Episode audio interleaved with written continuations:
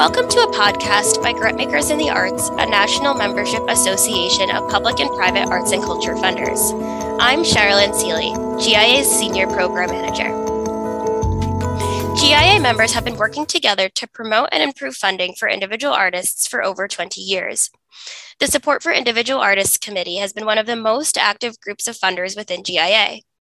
The committee has been an incubator for projects including a scan of scholarly research on artist support, a visual timeline outlining the history of artist support funding, major publications, and other programs that you'll hear more about from our guests.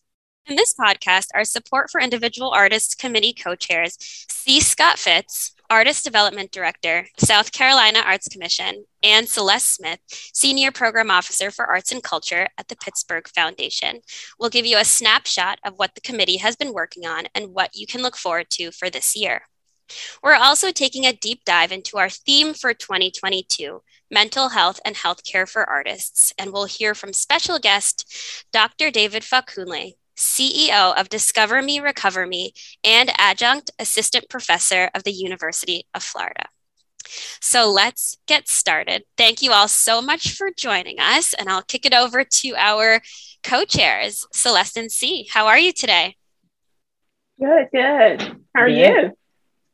I am doing well. So let us know how you're showing up today and take some time to introduce yourselves. Well, um, I guess I would say I'm showing up thoughtful today. Um, I'm even kind of pensive because it's a time where we are finding ourselves in the midst of a holy time for all of the three Abrahamic religions. And so, you know, it's a time where, you know, um, just thinking about the unity of perspective in this time. Um, I am Celeste. I am a, a, wife, a mother, a sister, a daughter, an artist, served on boards, Arts at Men. Um, I come to GS Senior Program Officer for Arts and Culture with the Pittsburgh Foundation. And I think the most important title for this moment is that I am a co-chair. So I'm gonna pass the mic to my girl C. Can tell you a little bit more about herself. Uh, thanks, sis. Um, hello, everyone. I am so happy to be on this uh, podcast with all of you and to be in conversation. I am showing up um, grateful today. I'm feeling just grateful and thankful for um, my health and my family and my friends, and just, uh, that's how I'm feeling at this moment. Uh, I am a wife, mother, um, daughter, artist, poet, chef, curator.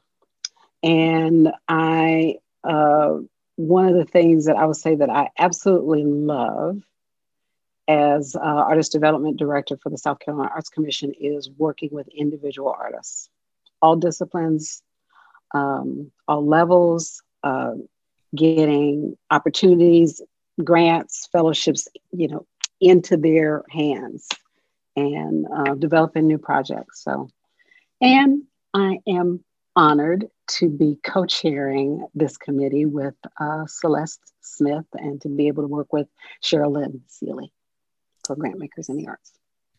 Thank you. Um, and so we'll just dive in from here. So, when we last released a podcast um, from the committee, we were discussing a lot of different topics, including the feeling of belonging. We talked a lot about um, immigration. We were working on a data project, and we were also exploring the Jerome Foundation's racial equity tool. And since then, we have explored a lot of other topics. Um, so, can you just kind of give us an update on some of the things that we've been talking about as a committee since you all came into leadership? Yeah, I can um, start us off. I joined back in 2020, and um, man, what a year!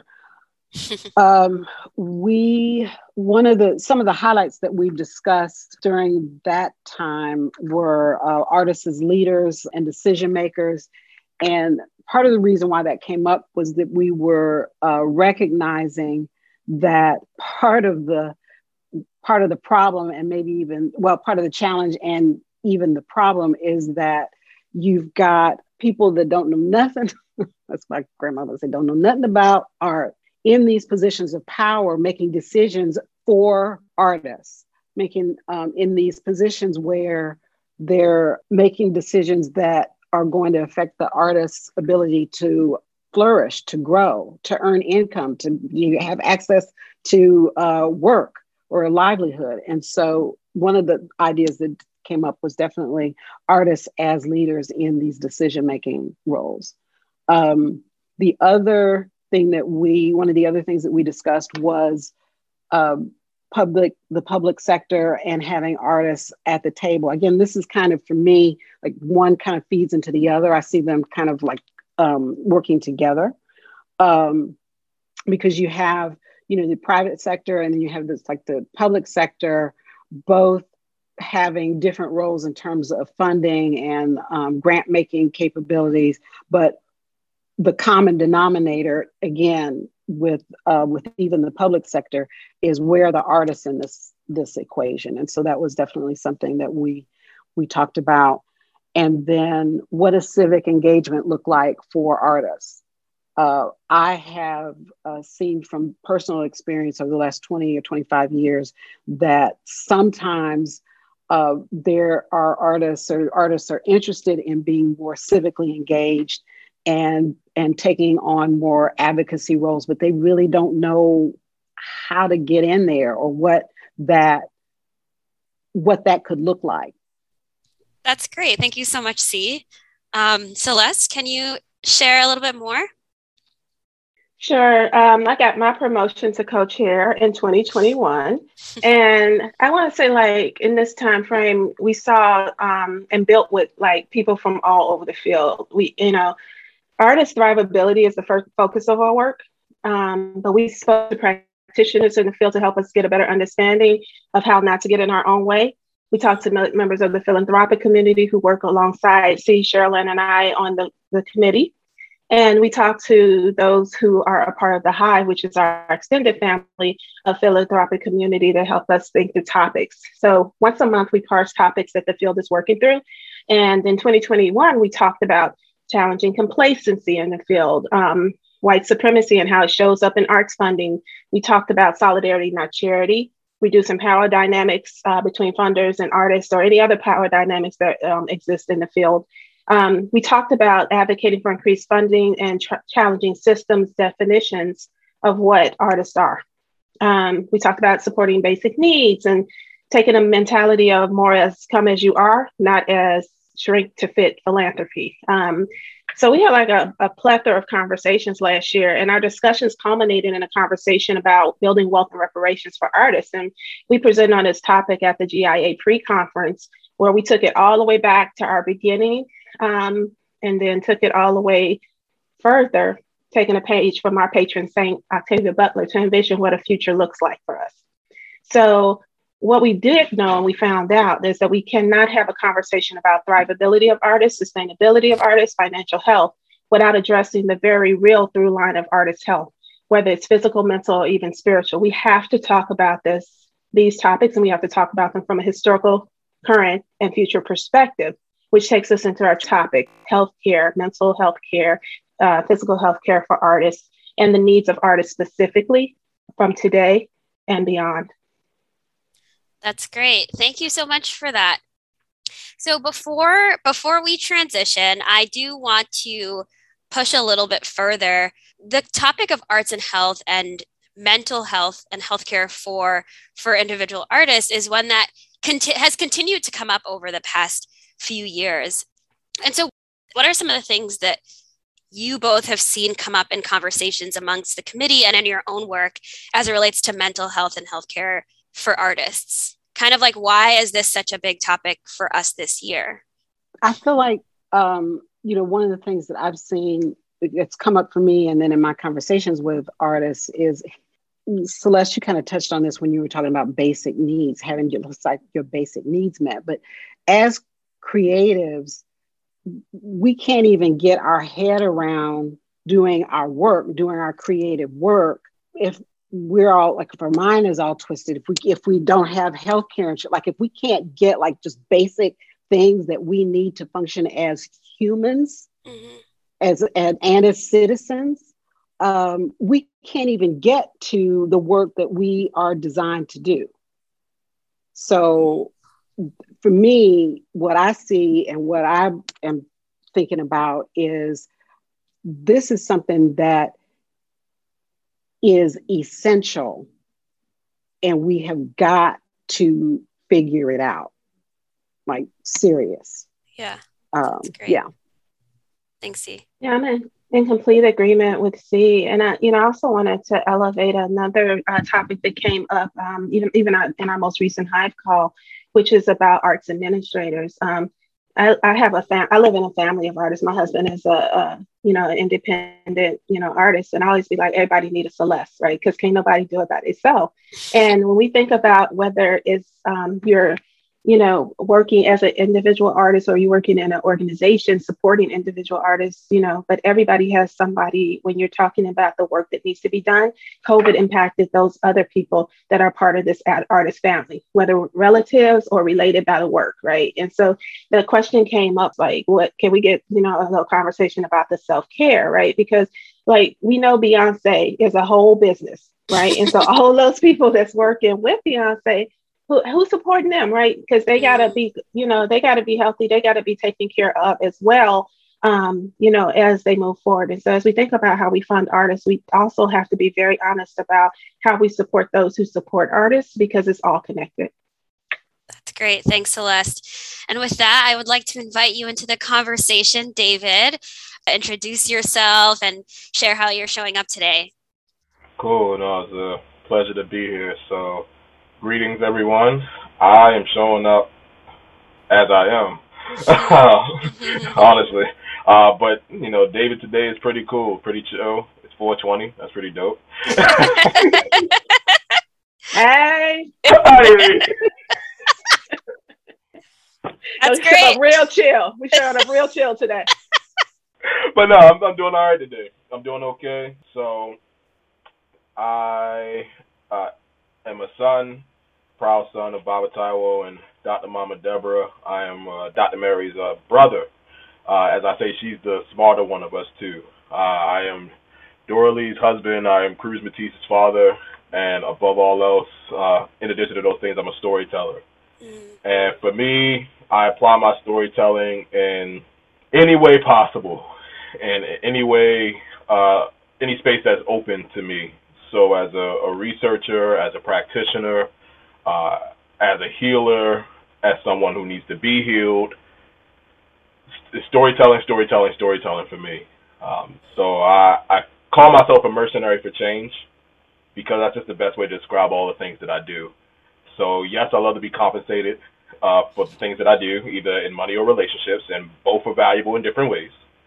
And it's about change. It's about elevating people to be the best version of themselves.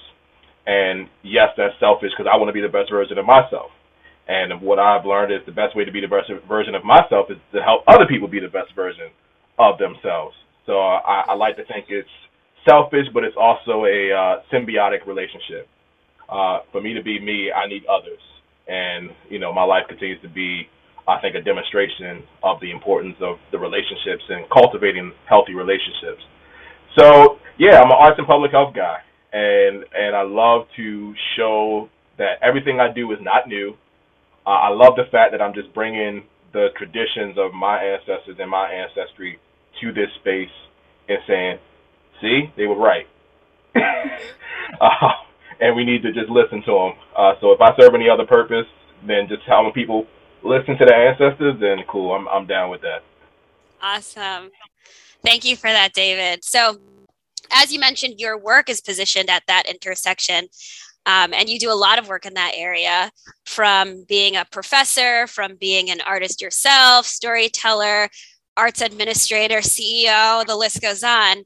Um, and when we typically, when people talk about um, work and projects that are at the intersection of arts and health, and you know they think about the mental health benefits um, of practicing art or practicing an art form maybe you know a long day at work um, long day at the office. I'm going to go take a dance class. I'm going to go take a painting class. And like, that's a lot of the time, like what people are talking about when they're thinking about mental health. But obviously, we know that it's definitely there's a lot more to that and there's there are a lot of other perspectives that need to come into the conversation if we're talking about supporting um, mental health and health for artists and within the arts as a as a whole. So can you offer some um, perspective on this? What should people be thinking about um, and paying attention to?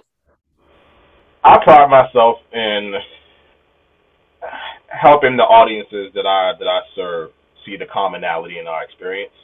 And, and when it comes to the health and well-being, not just mental health, but overall health and well-being of artists, it's no different than the overall health and well-being needs of, of other people.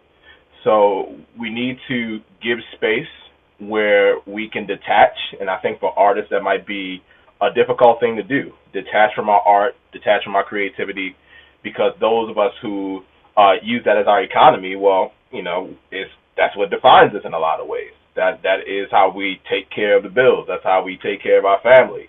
But you still need those opportunities to just be yourself. And I know that sounds like cliche and corny, just be yourself, but it's like really, really true. Like truly be yourself. And, and to me, that means everything that comes with with being yourself. Uh, the things that may be beneficial, not so beneficial. Uh, the things that are works in progress, which we all are. It's it's critical to find balance. And this is coming from somebody who, you know, Sherilyn, as you said, I do a lot, and, and there are consequences to doing a lot. Uh, the consequences that I am not the best at finding that balance. Uh, my family will tell you it is a work in progress. Uh, I am not as healthy as I could be because of the work that I do. So it is about finding balance. And for me, finding balance is having the ability to say no. I'm sure a lot of artists are in a situation where they would love to say no and be comfortable saying no because saying no doesn't make or break their career. It doesn't make or break their livelihood. It doesn't make or break their overall health and well-being. They're doing it for the sake of their health and well-being. But how many artists are in a position where they feel comfortable saying no? So there's always the need for more support from a financial and economic standpoint. You know, let's not ignore the the elephant in that room but it also creating opportunities where again artists culture bearers can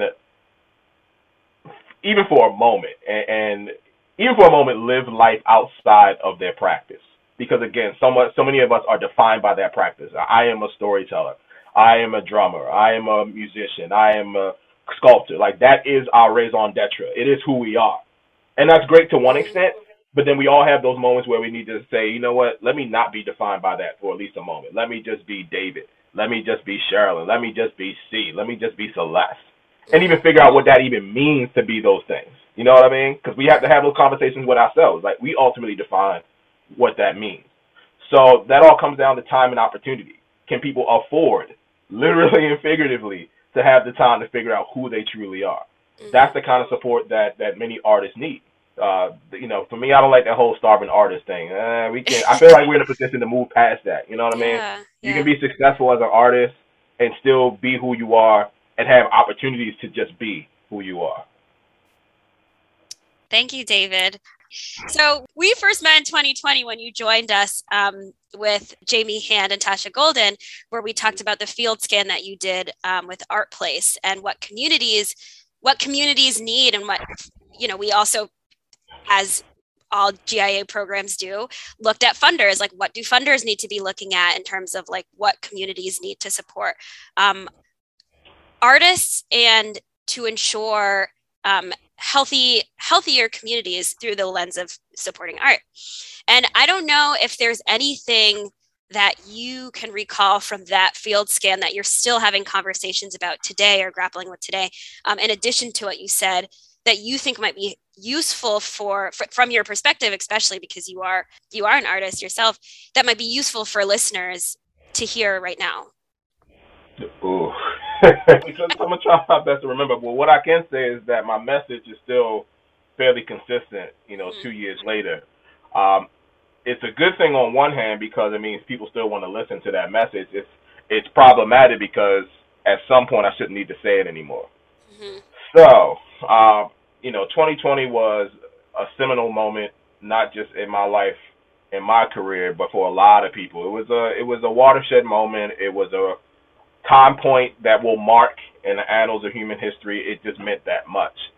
In the realm of of arts and health, it presented an opportunity for people to really embrace and acknowledge how important this is. Uh, I can say this specifically from a storytelling standpoint. If I really wanted to make a CV of just post 2020 stuff I did, mm-hmm. I could.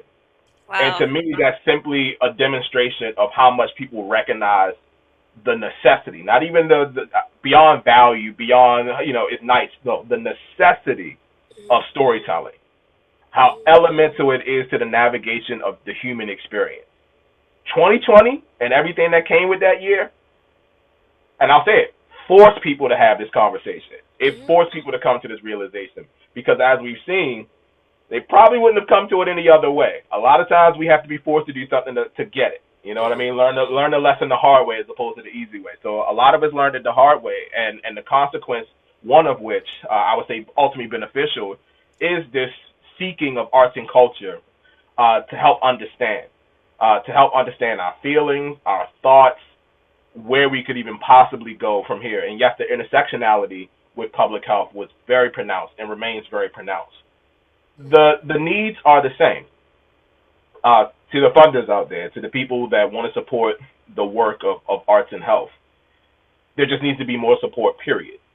And I would say support that allows the artists and culture bearers to do what they do. And I truly mean that part, do what they do. Because as I continue to navigate this space, and I tell people, I've only officially been in the arts and health space for three years, but I've been in arts and health my entire life. Sure. But it wasn't until three years ago that I realized that my whole life really, I was meant to do this. Like, mm-hmm. it's, it's no longer a surprise to me that I'm in this space because, you know, ask my mom, ask my dad, it's like, yeah, this makes sense. like, he was meant to be an artist in, in the health space. So, I want to my my crusade, if I have one, is to go to all those artists and culture bearers in Baltimore, where I'm from, and just all across the country, and say, you belong in public health. You always belonged in public health. Mm. You were always meant to be here, and what you bring is exactly what this space needs. 2020 was the moment people started to finally accept that reality. So now the support needs to uh, kind of mimic that reality and that acknowledgement that yeah, we need the drummers, we need the griots, we need the quilters, we need all of those culture bearers, those who bring the traditions, that those who bring the practices of their people, of our people into the space. Yep, you are exactly what was missing, and now we need to make sure you can continue to do this work and flourish in this space and grow this space. So none of this stuff should literally or figuratively die with anyone anymore Mm-hmm. everything needs to be passed down. This is our opportunity to reestablish the traditions in 2022 moving forward. That's great. Thank you, David. And I, I would like to bring you in, Celeste, and C, because I'm thinking right now about, you know, we know more funding needs to happen. We know that more funding beyond project support needs to happen. We have to center the, the artist as a human being, as a laborer. And so if you could kind of speak to the funders who are listening, what are some of the things that you would encourage funders to look more closely at? You both have the experience of going through supporting an individual artist and thinking beyond the project. So, what would you encourage others who, who are currently funding individual artists to think about in the space of mental health and, and healthcare? You know, I think about um, a lot of times artists are put in this little art box over here to the side. And um, to David's point earlier, you know, like we still need all of that, you know, stuff everybody else need, right? And so I think like the biggest consideration I would ask for funders to think about is that artists are people too. Like this ain't we ain't a, a hobby over here. You know what I mean? Like this is a through line, right? And so we need basic needs, and we're gonna write a poem about it, right? We're the laborers, and we'll write a song about it we're the mothers and we'll choreograph a dance around it. You know, we're scientists and we will write a play about it. So, you know, I could go like on and on, but my point is, is that if we weave all these through lines together, what type of community, what type of world could we have? And so just remembering the artist as a whole person, you know what I mean? And, and like we all introduce with our different titles and our different the manifestations of how we show up in the world, so too are the people that we work alongside with as artists. And so that's what I would, you know, just encourage people to remember um, and when we support, we're not just supporting projects, but we are supporting the livelihood and the existence and the thrivability and the person writ large. Thanks, Celeste. C, anything to add? One of the things that I would say to funders is um, to think about, to be more mindful about accessibility. Mm. And I'm saying that because I'm thinking, or what I what I see is uh, out there in the field is the same folks keep getting the money, and um, and at the same time, what I hear is, well, you know, we put it out there. We're just not getting, we're not able to reach those artists. We're not able to reach those people. Well, it's not, it's none of this, you know, if we, if you build it, they will come. You have to go get them. And so when I'm talking about, when I say mindfulness, and as it, as it relates to accessibility, I'm saying that one of the things that can kind of get funders on the path you know to to more equity and accessibility and all those you know terms that are flowing around out there is to maybe think about doing things differently. You can't continue doing things the same way and expecting a different result. So that was that would be what i would say that's great thank you thank you c for bringing that in and the subject of accessibility um, that's crucial. And before we go, I want to make sure that everyone has an opportunity to share any final words, any last insights um, that you want people to hear.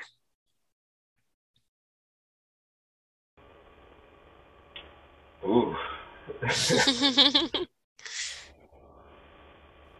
Well, hopefully this is not the last time people hear my voice. I almost feel like a eulogy or something. Last words of my existence. I don't know. no. Last words of the podcast. right. So uh, I would just say uh, to my artists out there, uh, continue to do the work. It is being recognized. It is appreciated. It is necessary. And if I do anything in my power, is to elevate that recognition so that you get the support you always deserve. To me, there's nothing more that you all have to prove. You've proven it. Now it's our job to convey the language. Uh, to the funders out there, get your head out of your ass. Real talk. Um, don't make this harder than it needs to be. There are enough challenges in this world that we need to focus on, that we don't need to get caught up in minutia and, you know, rigmarole and, you know, whatever other terms you want to put out there. There are people who are doing the work. They're doing it well. Pay them. Pay them well so that they can take care of themselves, so that they can help other people do it. And you know what? Other people will join in. That's how we build a healthy economy. You see how this works for everybody? You know what I mean? So again, get your head out of your ass. Uh, uh, who else? Who else do I need to talk to? Patrons, Research, researchers like researchers, me. great. Um, yes, researchers like me. Also, get your head out of your ass. Um, the way that arts and culture works is not uh, is not in alignment with the way that science currently operates. That's not arts and culture's fault. That's science's fault. So what I'm saying is believe the stories. There are no statistics out there that are going to capture the essence, that are going to capture the transformation of any artistic or cultural practice. I've been doing this for a long time, and I guarantee you, ain't no paper that can replicate the experience of being around African drumming, African dancing, black storytelling. Just ain't. Mm. The stories would be would be the best the best evidence you can find.